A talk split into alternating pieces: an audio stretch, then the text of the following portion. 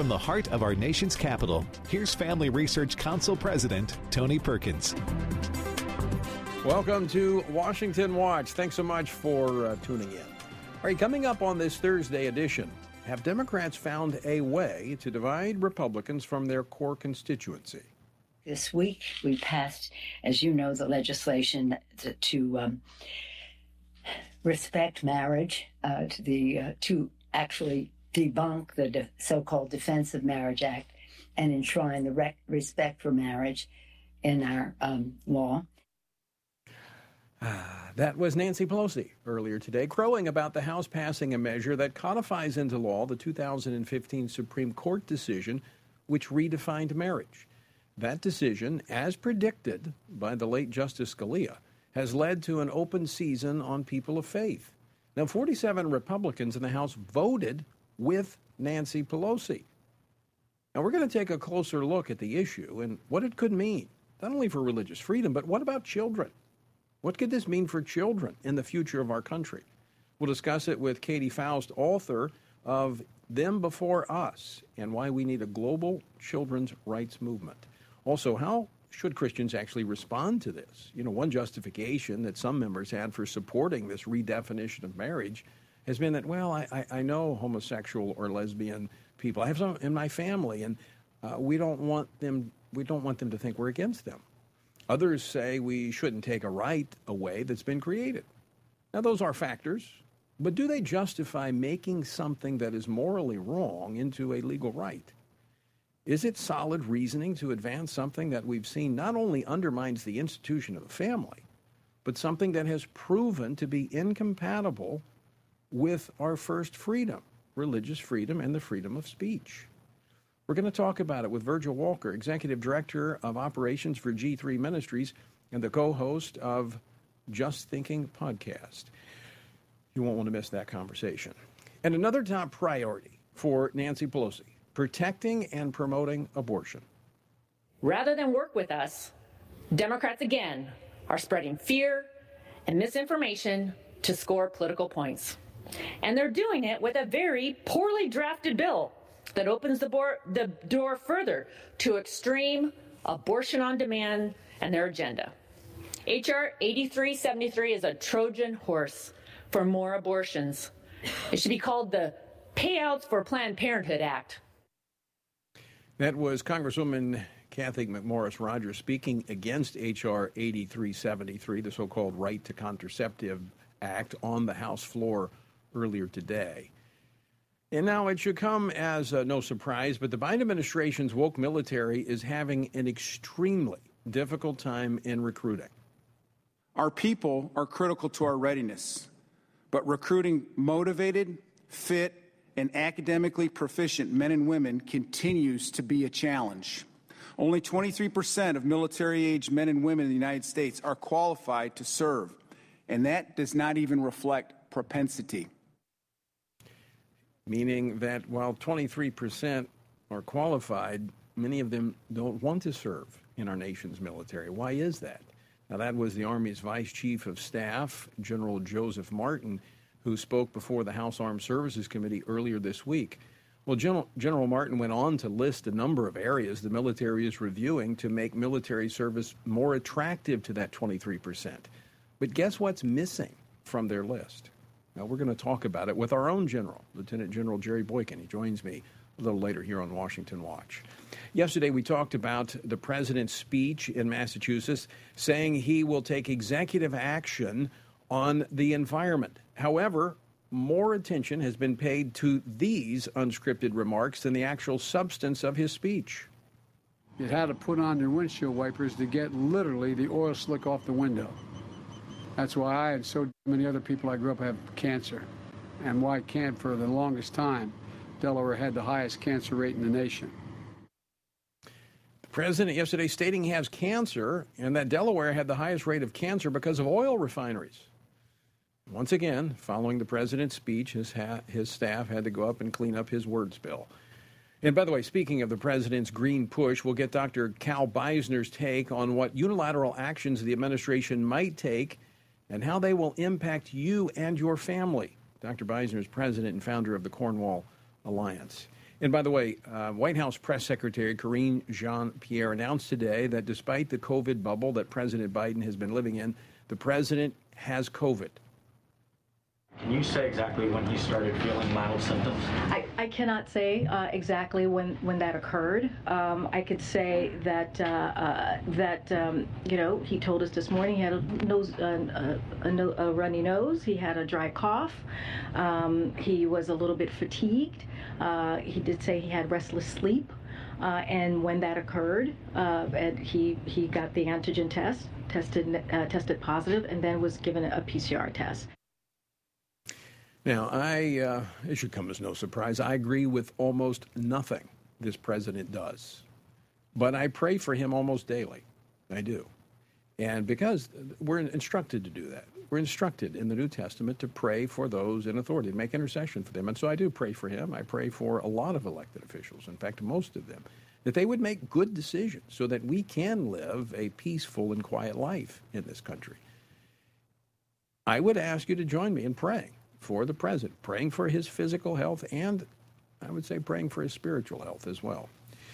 The website, tonyperkins.com, lots of resources there for you from today's program, contact information, and some action items. You're going to need to, uh, to, to go visit that because we need you to contact your senators. We're going to talk about that a little bit later, but get ready. And by the way, if you live in Kansas, and I know a lot of you do, I, we have a lot of listeners in Kansas, I'll be there this weekend, Sunday morning. I'll be at Central Christian Church in Wichita, and Sunday night I'll be speaking at Lenexa Baptist Church in Kansas City, Kansas. And we'll have a pastor's breakfast the next morning there at Lenexa. So if you are in the area, come join us. You can find out more by going to tonyperkins.com. Our word for today come, coming from our stand on the Word Bible reading plan is found in Psalm 60, verses 11 and 12. Oh, grant us help against the foe, for vain is the salvation of man. With God we shall do valiantly. It is He who will tread down our foes. You know, our spiritual enemy, the devil, is walking around like a roaring lion, Peter wrote, seeking whom he may devour. The devices and wisdom of man is of no match. We need the strength and the wisdom that comes only from the Lord. Then we can take our courageous stand. To find out more about our Bible reading plan, go to frc.org/bible and again I invite you to join me Monday through Friday at 8:44 a.m. Eastern Time for a daily devotional based upon the reading plan. You can find it at tonyperkins.com or on my Facebook page. President Biden's climate speech yesterday was notable for making clear his intent to declare a national climate emergency. This would function as an end around Congress, which has so far rejected his administration's radical left wing climate policies. Now, as we've discussed, one of the primary reasons Biden's agenda has stalled is the massive inflation our country is currently experiencing, partly due to the president's energy policies and now he wants to throw fuel on the fire by spending more government money. Joining me now to discuss this and more is Dr. Cal Beisner, president, founder of the Cornwall Alliance. Dr. Beisner, welcome back to Washington Watch. Tony, thank you very much. So let me just get uh, first off your reaction to the president's climate speech yesterday and the potential of his declaring an emergency act. Well, uh, you know, I, I, think the thing that we can all be the most grateful for is that we have a Supreme Court, the majority of whose members actually think that we have a constitution, that the Constitution means something, and that it binds our federal government to uh, acting in certain ways. Uh, with uh, West Virginia versus EPA, decided two weeks ago by the Supreme Court, uh, the court ruled that the uh, Environmental Protection Agency could not uh, regulate carbon dioxide emissions, which of course are the primary thing that gets blamed for global warming, although actually CO2's role in global temperature is actually quite small.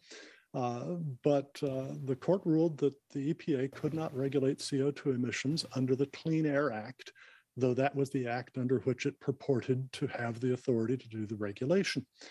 And as a result, uh, what we're going to see if President Biden initiates a number of executive orders, and I have no doubt that he will, we're going to see simply a multiplication of court cases challenging those orders as not uh, not authorized by any legislation put forth by Congress.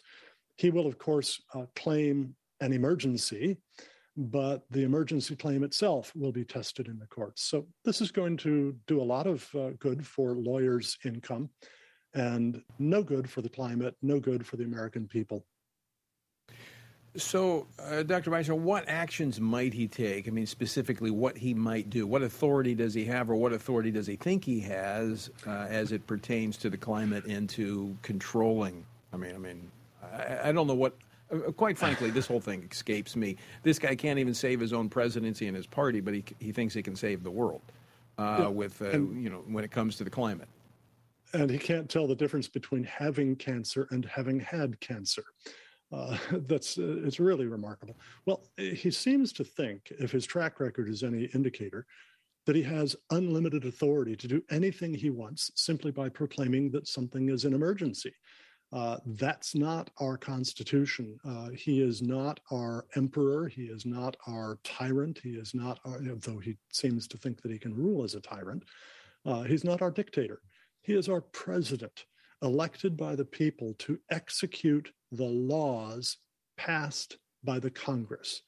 Uh, he has no authority to do anything else other than national defense. Uh, and uh, so, as I said, this is going to lead to lots of uh, legal uh, contest. Um, what sorts of things he thinks he can do? I'm sure he thinks that he can make orders that require uh, the replacement of coal as a fuel for uh, electricity generation at plants around the country with natural gas, or God forbid, uh, though he will certainly go this direction, wind and solar. The problem right. of which is that you know they're intermittent. Uh, they actually produce electricity at only about 30% and 16 or 17% of, of nameplate capacity. And as intermittent, they are unreliable. They destabilize right. the grid, and we're already seeing uh, increased, multiplying brownouts and blackouts, uh, rolling blackouts in California. We saw the problem in Texas last year with the extreme cold there. Uh, but he's going to try to do this sort of thing. We're already seeing so, the problems that's brought in other countries. Very, very quickly, we only got 30 seconds left, but it, it would appear that driving up energy cost and he talks about we're in a transitory. Uh, we're trying to move over to renewables and this natural. This is costing families significantly. Oh, very significantly indeed. Uh, it's driving many people into what uh, the British call fuel poverty or energy poverty, where their energy costs are so high that they can no longer afford either to keep their homes warm enough to avoid danger from cold in the winter or cool enough to avoid danger from heat in the summer or they can't afford adequate food for their nutrition. Right. Uh, in Britain, million, uh, hundreds of thousands of people died extra because of that, uh, and we're going to see the same sort of thing here if similar policies are adopted. It, and it's totally unnecessary. it, it is not needed. Yes. Um, That's correct. Dr. Beisner, always great to talk with you. Thanks so much for uh, joining us today. Tony, thanks very much. It's my pleasure and my honor. All right, folks, coming up, we'll be joined by General Jerry Boykin to discuss some issues that the military is having, specifically getting people to join. Why is that? Well, that's what we're going to talk about next, so stay tuned for more Washington Watch. Would you like to spend consistent time in God's Word? Then join Family Research Council on an exciting journey through the Bible. FRC's two year Bible reading plan helps you to approach daily Bible reading intentionally. You will dive deeper into the nature of God and how His Word speaks into cultural issues of today. All wisdom comes from God, and He has given us the Bible as a way to understand the world. His Word is necessary in our lives, so much so that Christ said, We are to live on every word that comes from the mouth of God. He calls it our daily bread because we need it daily to sustain us and nourish us spiritually just like food does physically. Start this adventure today with Family Research Council. When you sign up, we'll text you with daily passages and questions that help prepare you for conversations with your friends and family. To begin this journey, visit frc.org/bible.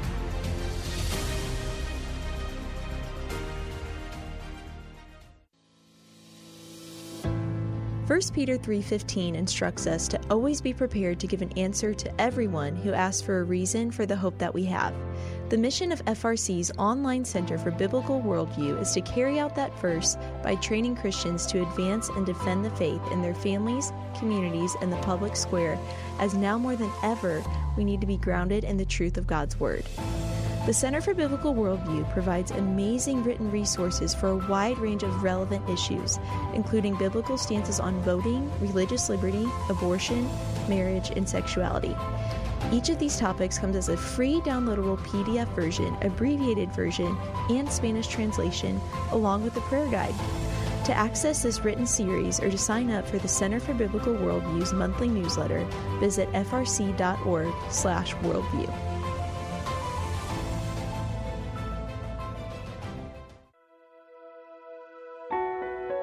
Did you know that from as early as 12 weeks, and certainly by 20 weeks, an unborn child can feel pain? Did you know the issue of pornography is growing among women? Did you know that pornography, sex trafficking, and abortion are all linked and on the rise across the globe? Issues such as pornography, human trafficking, drug legalization, and abortion are all violations of human dignity and have resulted in the devaluation of human life in our culture. Family Research Council stands firm on the principle that every life has value, ought to be respected, and has been designed for a unique purpose. Educate yourself on the harms of pornography, human trafficking, and abortion so that you can offer hope and help. Learn more at frc.org forward slash life.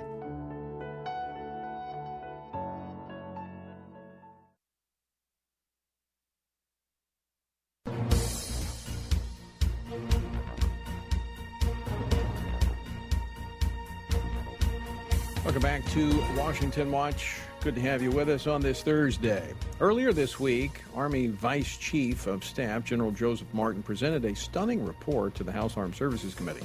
He testified that the armed forces will likely be understaffed by at least 7,000 soldiers when the fiscal year ends on September the 30th. And that, that number could actually climb as high as 28,000 by next year's end. Now, the military brass says they're making every effort to prevent a decimated fighting force. But are they looking at the right things? Joining me now to talk more about this is our own general, General Jerry Boykin, a retired three star general from the United States Army, one of the uh, founding members of the Army's elite Delta Force, and he is our executive vice president. General, welcome back to the program. Thank you, Tony. Uh, before we uh, jump into uh, the topic of the military, I understand you uh, have a book out this week. In fact, today it has come out called Heroic Faith. Tell us about it. Funny you should ask. Uh, Tony, uh, Leila Gilbert and Ariel Del Turco, two of our staffers, and I put a book together called Heroic Faith. And what we do is we we talk about the persecution of people of faith. It's not just Christians, primarily Christians, but it's not just Christians.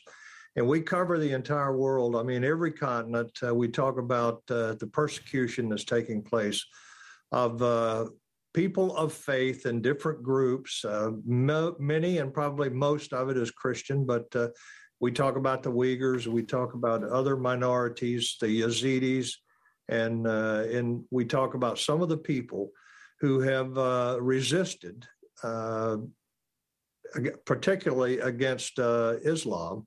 And we talk about one young lady there that is named Leah Sharibu, who was captured by Boko Haram in uh, Nigeria and absolutely refused to uh, recant and deny Jesus Christ as her personal savior. And of the hundred plus that were captured, she is the only one that is not accounted for because the people that came out from uh, there that were captured with her told us about how she she courageously stood for her faith and refused to deny Jesus.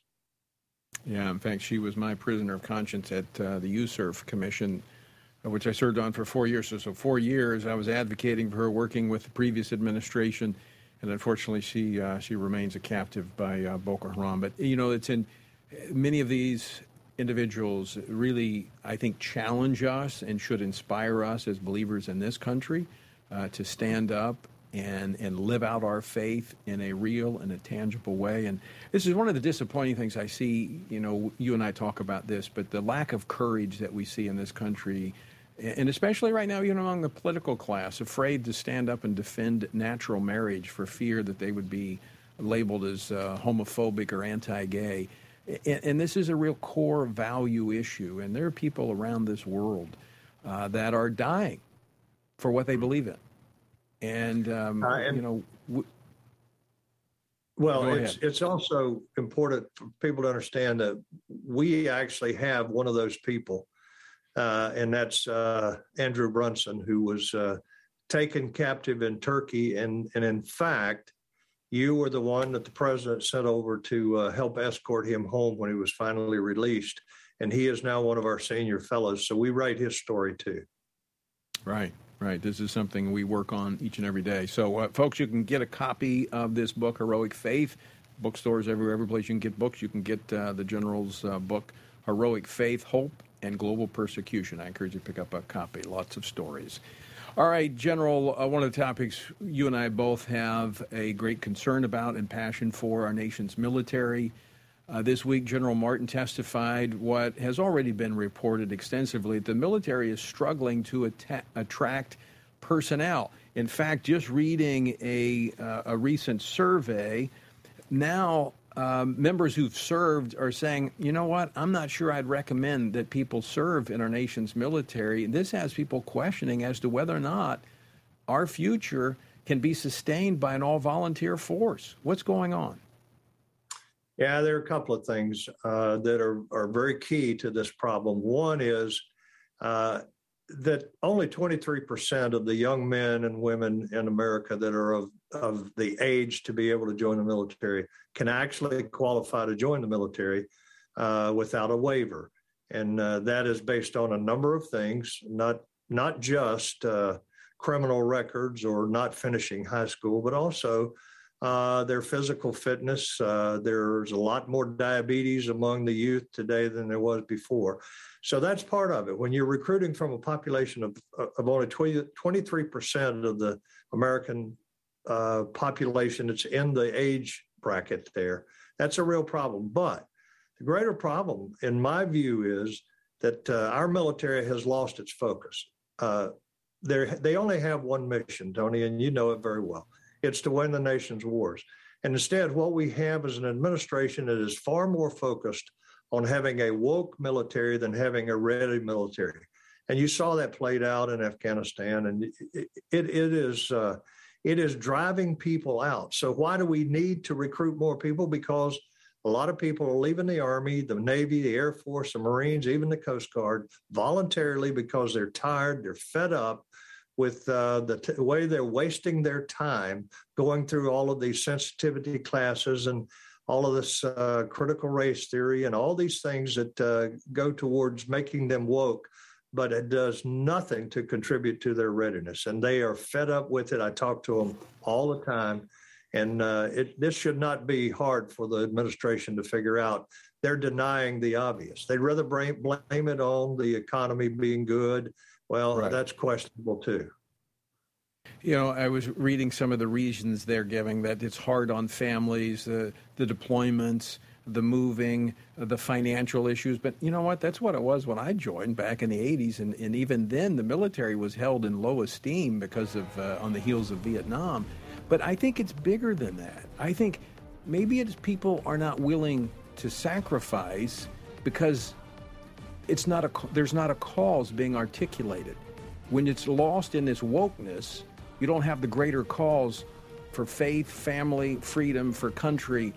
I think that's their problem. They need to go get back to the very basics of the military standing for something and fighting for something. I'll give you the last word, General, very quickly. Well, when you look at the public school systems and how the public school systems have denigrated our founding fathers have denigrated our history. They're trying to take down symbols of our history. Right. Uh, you have right. a generation now that is, uh, if you look at the surveys, that at least half of them are not proud to be American. Got to leave it. Got to leave it there, General. That is the last word. Thanks for joining us. We're out of time. Stick with us, folks. We're back after this. Are you a university student? Do you know a university student, specifically one who wants to grow as a Christian leader to positively influence public policy and the culture?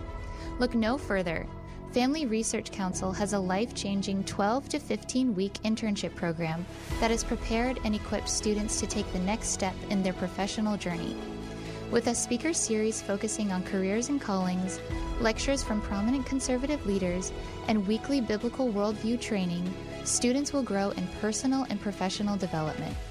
Interns have the opportunity to work in policy, communications, event planning, and more. They will gain real world experience working directly with our experts who will guide them in pursuing careers of influence so that they can make a difference wherever God calls. This paid internship offers fully funded housing in the heart of downtown DC, giving you the chance to experience our nation's capital. Visit frc.org/internships to apply. What is biblical masculinity? In our culture of gender confusion, there aren't many examples of godly manhood. Men, husbands, and fathers need to find a model of godly manhood, leadership, and strength. But where can they find it in our culture? Stand Courageous Men's Ministry was created to help men find this model of godly manhood and to develop a strong biblical character, cultivate positive habits, build and rebuild relationships, and make commitments that will move men closer to God's good purpose and design. Men who will stand courageous. Join us at a Stand Courageous Men's Conference to discuss critical aspects of masculinity. These conferences are led by men who understand the issues men face. They unpack our role as a defender, provider, instructor, and battle buddy so that we can make an influence as a chaplain inside and outside the home. Learn more and find a Stand Courageous event near you at standcourageous.com.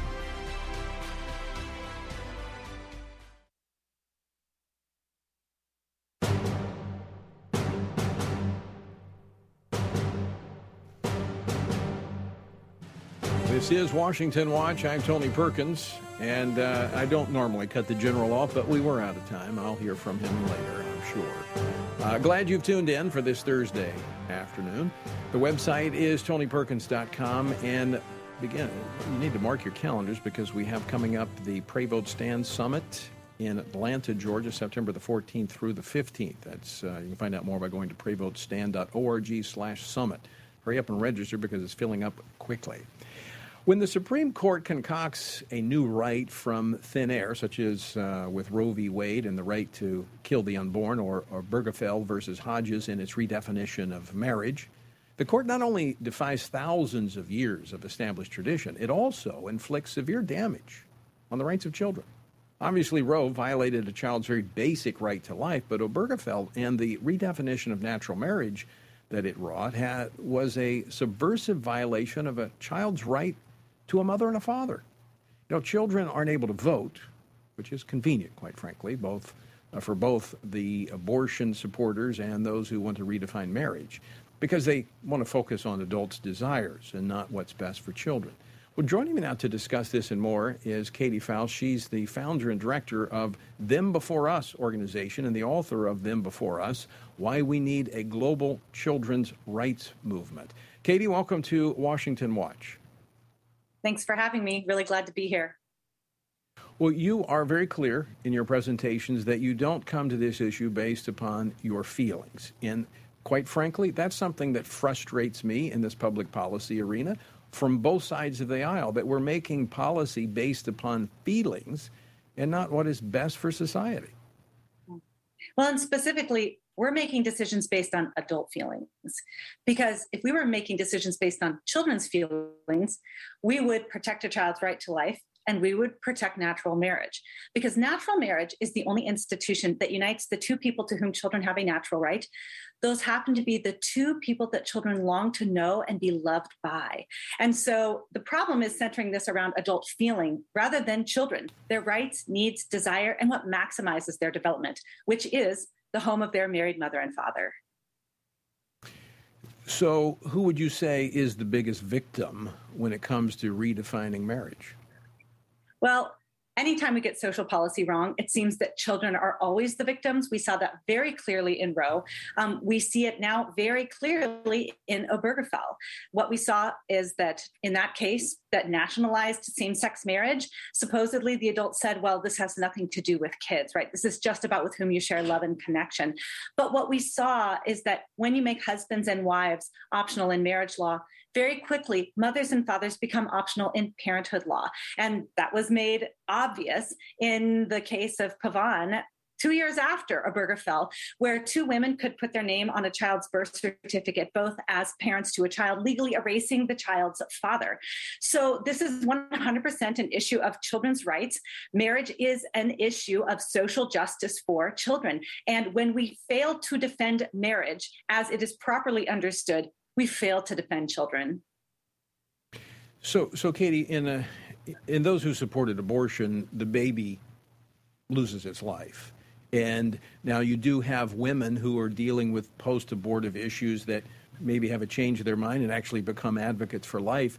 But here in this case, there's something a little different here because when you have children that are that are now being put into situations where they're denied a mother or a father, they will eventually be voters and they will eventually come to adulthood and they have some ideas about this, do they not? Yeah, that's exactly right. That the victims of Roe will not be here to tell their story. But motherless and fatherless victims that are being victimized by bad legal decisions like Obergefell by bad cultural ideas like love makes a family and biology is irrelevant and gender is irrelevant, and by bad technological developments that legally or technologically allow for a mother or father to be cut out at the moment of conception. Those children are alive, they are speaking out. And the story is this has harmed me. I desperately longed to know who my father was. I desperately, I was desperate for the love of a mother while I was growing up. And so those are the stories that now deserve to take center stage. If we are going to talk about feelings, it needs to be the feelings of the primary victims of these bad cultural, legal, and technological changes, and that's children. Katy, you only have about a minute left, but you've said that the pro marriage crowd often lacks the courage that pro lifers demonstrate. Explain that quickly. What I saw from my pro life friends, and I'm pro life too, but, uh, you know, I learned a lot from them. They were so confident that they were fighting for the rights of children and the well being of children that they were willing to put themselves out there. They were willing to lose friends over the issue, even though they were beautifully and firmly standing in defense of kids people that support marriage need to get to that same place. This is 100% about children. This absolutely determines their thriving, their identity, their whether or not they are actually going to be safe and loved as all of us desire for kids. We have to get very serious about defending natural marriage regardless of what the law says because children's rights are at stake. And regardless of what people may say about you on social media, uh, it is uh, it is time to defend the children. Uh, Katy, so good to have you on the program. Thanks so much for uh, all that you do and for being a clear voice on this in a culture that, quite frankly, is confused. Well, folks, stick around. We've got uh, more on our discussion about how the cracks in the definition of marriage has its effect upon the family, but also how should you respond as a Bible believing Christian as Katy was just talking about, there's this lack of courage because we're fearful of what others are going to say. You know, has anything changed in the last seven years since so many, so many Christians were opposed to this redefinition of marriage? Has anything really changed? We're going to talk about that next with Virgil Walker. Don't go away. More Washington Watch to come right after this. What is biblical masculinity? In our culture of gender confusion, there aren't many examples of godly manhood. Men, husbands, and fathers need to find a model of godly manhood, leadership, and strength, but where can they find it in our culture? Stand Courageous Men's Ministry was created to help men find this model of godly manhood and to develop a strong biblical character, cultivate positive habits, build and rebuild relationships, and make commitments that will move men closer to God's good purpose and design. Men who will stand courageous, Join us at a Stand Courageous Men's Conference to discuss critical aspects of masculinity. These conferences are led by men who understand the issues men face. They unpack our role as a defender, provider, instructor, and battle buddy so that we can make an influence as a chaplain inside and outside the home. Learn more and find a Stand Courageous event near you at standcourageous.com.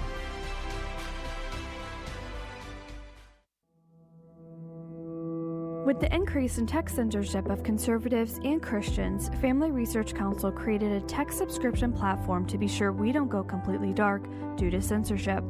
It is important to us that we stay connected with you and that you stay informed. So if we get canceled, you can still access updates on faith, family, and freedom. How? Just text STAND to 67742 to sign up for our text alerts, and you will get FRC's content straight to your phone. Again, just text STAND to 67742 and you will get alerts on the biggest stories of the day. With just a simple text, always have access to our content and stay informed and connected with like minded community. Text S T A N D to 67742. That's STAND to 67742.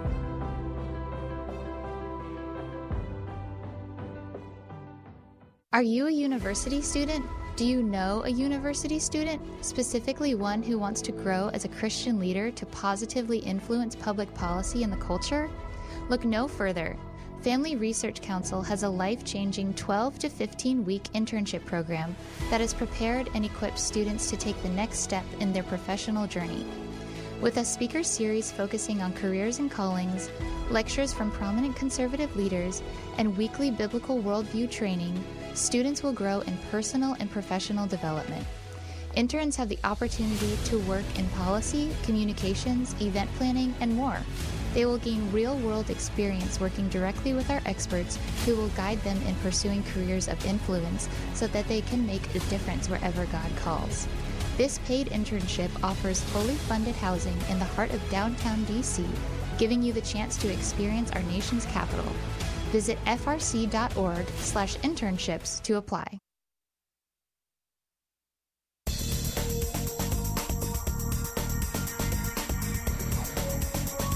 Welcome back to Washington Watch. The website, tonyperkins.com. Again, let me remind you register soon for this year's Pray Vote Stand Summit. It will be September the 14th through the 16th at the First Baptist Church in Atlanta, Georgia. Great lineup of speakers. You can see them all. Go to prayvotestand.org slash summit. All right, as we've been talking about this week, the House voted to codify the redefinition of marriage into federal law. Now, Senator Schumer now plans to take the vote to the Senate. So I want to encourage you to contact your senators. A lot of senators just kind of being silent. I'm talking about those on the Republican side. And they need to hear from you. I've talked to a few of them today. Uh, you can visit frcaction.org slash marriage to see how your representative voted and also to tell your senator not to redefine marriage in the law. Uh, you can also go to tonyperkins.com and follow the links over from there.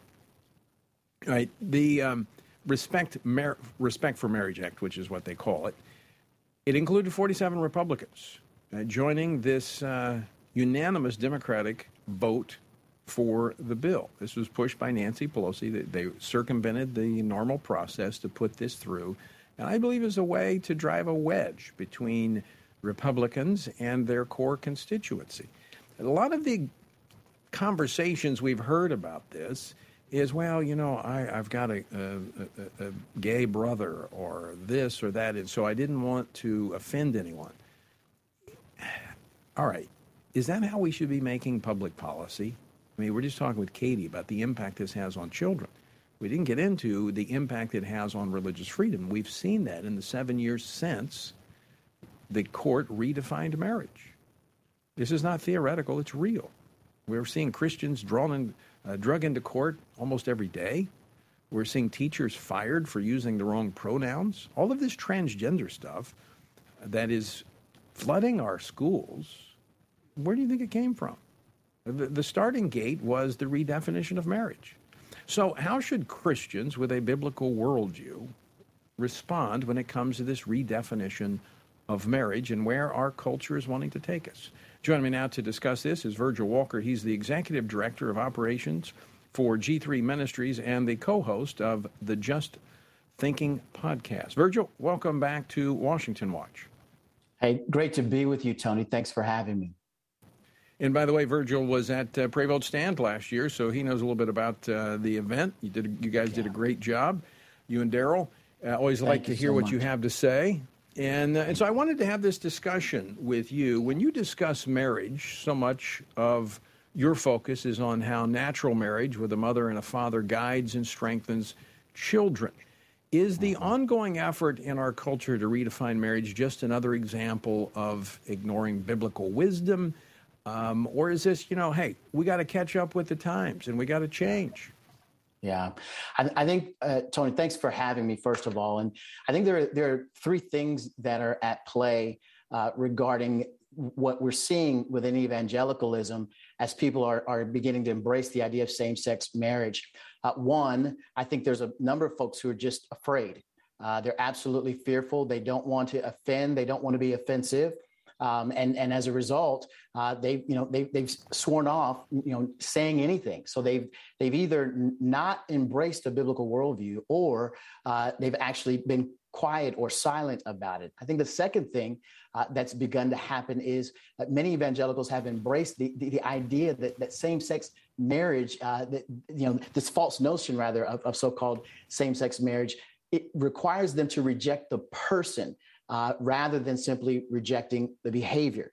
So in that instance, what they've done is they've convoluted the idea that uh, they, they've, they've convoluted the idea of, of marriage between a, a husband and wife uh, and, and, and, and the idea of the imago Dei, right? There's a convoluted idea about that. We've, em- we've embraced sin as a result of embracing the idea of an image bearer of God. So those two things are convoluted. I think the third real issue uh, that is at hand for the most part for the believer, in fact, uh, is the idea that we've gotten, so, our preaching has gotten so weakened uh, that pastors are not doing what they need to do in pulpits. Uh, they're not teaching like they used to. The, the you know the, the, their time in the pulpit is shorter. They're actually embracing the more of a TED Talk model uh, than really walking people through uh, th- you know the things that they should have a theological conviction about. So I think those are the three things that are happening as a result of of folks embracing, especially evangelicals, embracing the idea of same-sex marriage. So let, let me ask you. That brings up an issue. I, I think you know we want to be like Christ. Um, but Jesus offended people. I mean, the truth offends. Yeah. But the truth is also what sets us free. And I think it's, in fact, we look in Revelation, one of those at the top of the list that God is going to judge are, are those that, that uh, are, are cowards. Because what happens when we are cowards, those that would be set free from hearing the truth remain captives. Absolutely, absolutely, Tony. I, I think I think you nailed it. When you think about the fact that the the, the Christian faith that we have embraced uh, was built upon the, the sacrifice of Christ on the cross, followed by the blood of the martyrs. Um, that, that's a, that's a heroic faith in which we stand. And, and what we're witnessing in our day, in our modern times, are a group of so-called Christians who had who've enjoyed such a peaceful expression of Christianity that we're mm. we're afraid that someone won't like us right rather than being martyred we're concerned about facebook likes uh, and, and, and making sure that, that, that folks like us on social media I, we, yeah. you know that's the trade-off for where we are currently in in our culture we're flabby out of shape christians that uh, that, that you know, we can't take up our cross and follow Jesus because we can't even pick it up. We can't get off the couch. Yeah. Um, another point you brought up, and, and let me say it another way. I think what's happened in the in the church is, you know, we're called to love. Yes. And we do love. We love our enemies. We love everyone. Christ loved us. In fact, before Christ, God loved us so much, He sent Jesus to die for our sins. But He came as an expression of love to save us from our sins, not to affirm us. So I think we've conflated love with affirmation. And so that in order to express love to someone, we have to affirm the choices that they have made. God doesn't, He doesn't do that for us, and He doesn't call us to affirm all choices that people make. Yeah. Yeah. A lot of that had to do with the messaging of the LGBTQIA2 plus coalition, if you will. Uh, when, when, the messaging of, of, really with regard to the, the L and the G, uh, they, they, the idea behind their push was we're born this way right? This is how this is how i was created. Now along that has come the t and that's totally turned the apple cart upside down.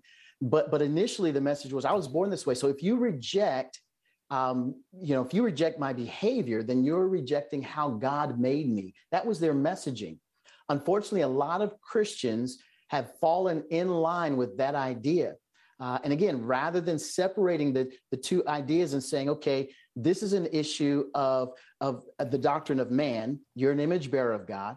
And this is an issue of sin. This is behavior that does not please God. I can still love you while rejecting the sinful behavior associated with what you're doing.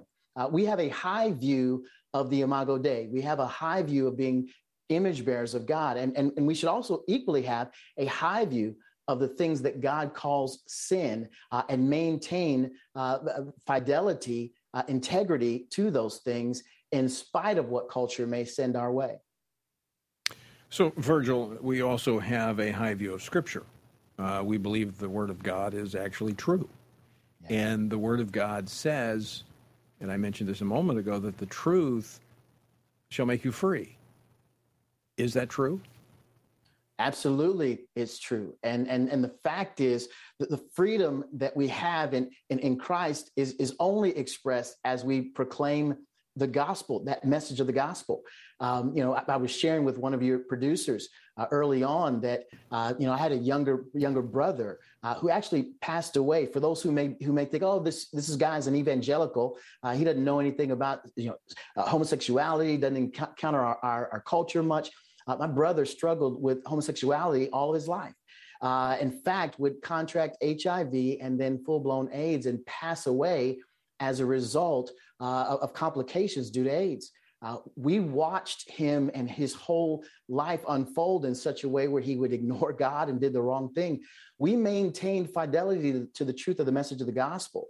Uh, we loved him, uh, but we weren't going to change our position just because of the behavior that he was exhibiting. Uh, as a result, toward the end of his life, uh, Tony, I'm, I'm pleased to say that, that he would come to a saving knowledge of Jesus Christ, that he would actually, again, those, those who were closest to him uh, would, would, would, would let us know that he had really made a decision, A, to follow Christ, and B, was making his way back to uh, our family and, and, and you know, in, in an embracing way. But we would not get to him in, in time, but, but the messages uh, that we maintained stayed with him. And I have a hope Tony, that I'll see my brother one day again in heaven. But, but if we abandon truth, there will be no hope for us. There won't be any opportunity to see God uh, do do a work in the life of the individual. If we abandon truth, they'll they'll be they'll be they'll be lost. Uh, not not just in the here and now, but for eternity. Right, and I think the expression of love, which you did with your brother, by telling him a hard truth that he didn't want to hear. He would rather yeah. have something make him feel good for the moment. But see, by, by being truthful and by loving him, you faced rejection.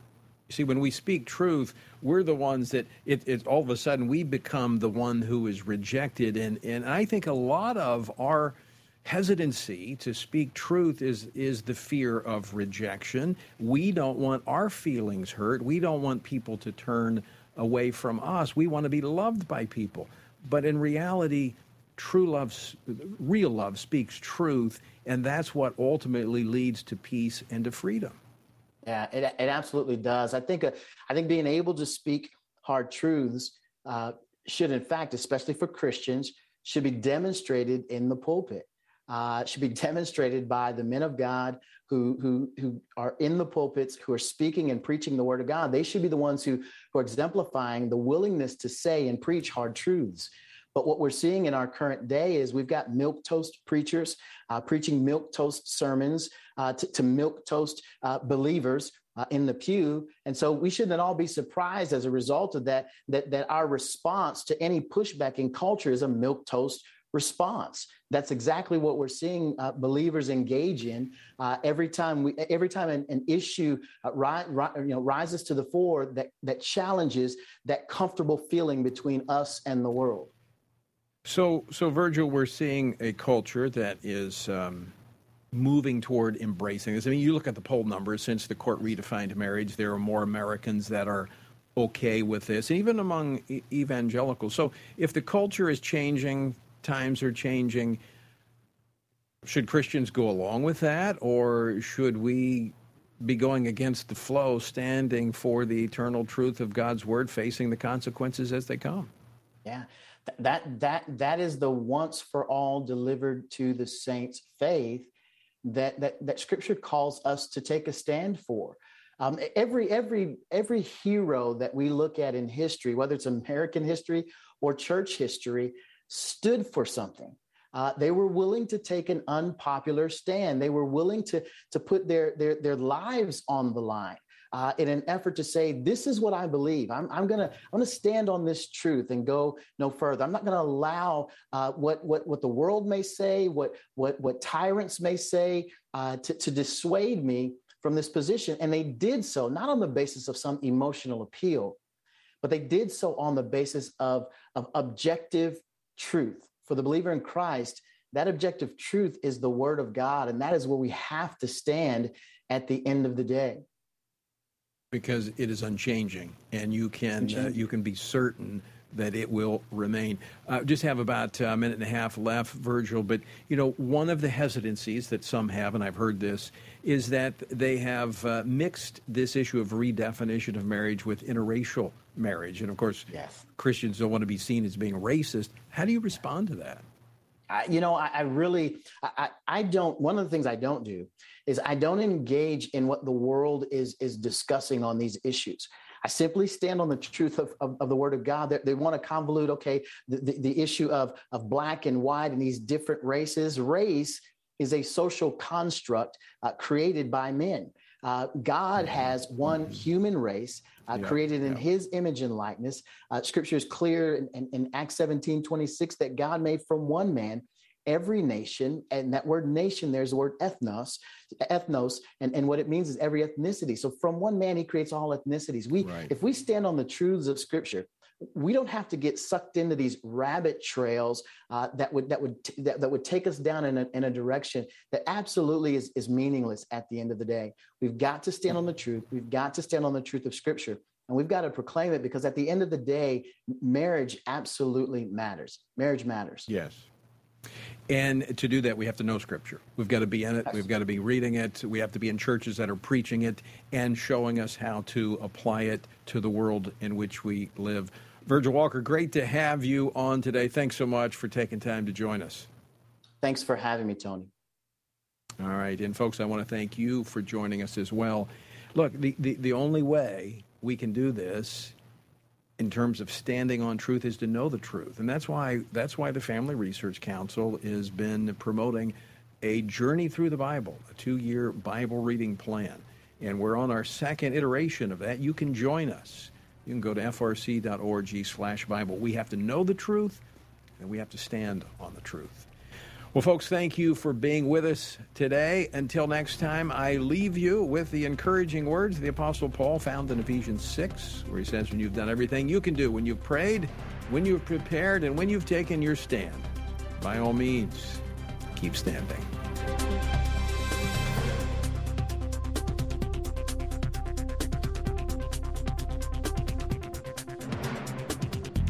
Washington Watch with Tony Perkins is brought to you by Family Research Council and is entirely listener supported. Portions of the show discussing candidates are brought to you by Family Research Council Action. For more information on anything you've heard today, or to find out how you can partner with us in our ongoing efforts to promote faith, family, and freedom, visit TonyPerkins.com. Also, to leave a comment about Washington Watch, call our watch line at 1 866 372 7234. That's 1 866 372 7234.